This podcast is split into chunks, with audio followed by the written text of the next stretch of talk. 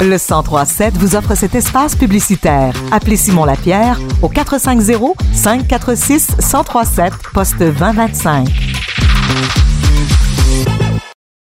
La crise du verglas qui a frappé durement la Montérégie et d'autres régions du Québec il y a 25 ans a touché plus de 3300 entreprises agricoles en plein cœur du Triangle Noir. Éric Beauregard, président du syndicat de l'UPR Rivière Noire, partage avec nous quelques souvenirs de cette véritable catastrophe. Merci d'être encore avec nous, M. Beauregard. Il n'y a pas de problème, Alain. Ça fait plaisir d'être là. Comment avez-vous été touché personnellement par la crise du verglas? Que faisiez-vous justement à l'époque? Ben, vois-tu, on monte à 25 ans en arrière. Là, euh, ça fait quelques années que je venais d'acheter la, ferme de mon père. Fait que c'était un, jeune euh, producteur. Fait que là, euh, c'était toute première chose qui arrivait là, de, gros coups durs là, qui nous mettaient dans une certaine incertitude. Là, on pensait que c'était pas pour durer longtemps, mais ça a commencé une journée de manquer de courant, après ça deux jours, et là tu c'est le stress qui embarque parce que là, tu es sûr au niveau de la génératrice.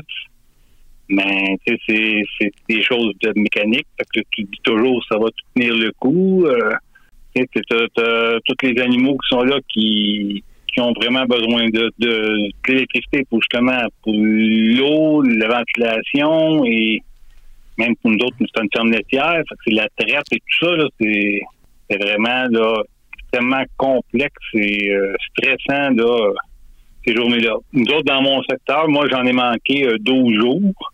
C'est une éternité là, quand tu es là-dedans. Là. Et, ces, impacts-là, ça a été vécu de manière générale en région pour les agriculteurs. C'est pas mal la, même chose ou peut-être pire pour certains? Non, non c'est sensiblement le, même stress partout. Là autant, puis plus que les journées avançaient, plus qu'on voyait les dégâts qui qu'il y avait là, sur le coup, comme là, moi aussi, on a une érablière. Au début, ben là, on n'avait pas le temps comme tel d'y aller. On y allait un petit vite vite voir, mais on ne pouvait pas constater trop les dommages parce qu'on était tout plus pris au niveau de la ferme là, de, du soin des animaux. Mais après quelques journées, là, là, tu vas voir, puis là, tu vois vraiment là, les, les dommages autant là, euh, au niveau des toutes les, érablières. Puis on sait, dans MRC d'Acton, on, on est un coin qui, a, a beaucoup d'érablières, fait que les dommages étaient là, Et la solidarité et l'entraide, heureusement, se sont manifestés durant cette euh, panne majeure de courant. Avez-vous pu en, témoigner peut-être en aidant des agriculteurs ou en recevant un coup de main? Ah, on, moi, comme tel, on était plus, euh, tout le syndicat local, on était tous, on peut dire, sur le pied d'alerte, là, on, avait, si on savait des, téléphones de d'autres producteurs, ben là, on se référait à, notre président, que lui, dans ce temps-là, c'était M. Jean-Marc Ménard, puis lui était au centre de crise, qui était à Saint-Josephine, qu'il y avait des génératrices qui étaient là en, on va dire en stand-by, que si on avait des problèmes, ben on l'appelait, puis là, pour essayer de soit faire réparer ou en prêter pour pouvoir être capable là, de de combler les, problèmes. Là. Et aussi, euh, ben, tu sais, d'autres, en tant que producteur agricole, ben, tout le temps un peu, euh, on a du bois de chauffage, on a du, fait que là, tout dépend des voisins, des amis, euh, qui savent que, bon, ben, euh, on a du bois, puis, fait que nous autres, cette année-là, on, savait qu'on, on, dans ce temps-là, on était, les rabières, on était à Chaudière, mais là, quand j'avais vu les dommages, j'ai dit, bon, on n'employera pas cette année.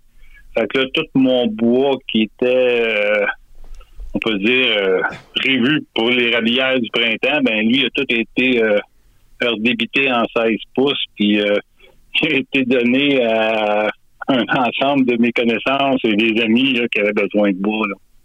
Et 25 ans plus tard, là, on sait qu'il y a eu quand même des, au niveau de la technologie. Euh, on a profité de cette expérience-là. Les producteurs agricoles ont même collaboré à l'élaboration du fameux tracé pour la nouvelle ligne de transport électrique euh, qui relie les postes des cantons et RTL.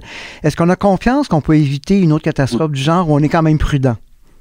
Euh, être à l'abri d'une catastrophe, on peut pas dire, on peut pas être sûr de rien.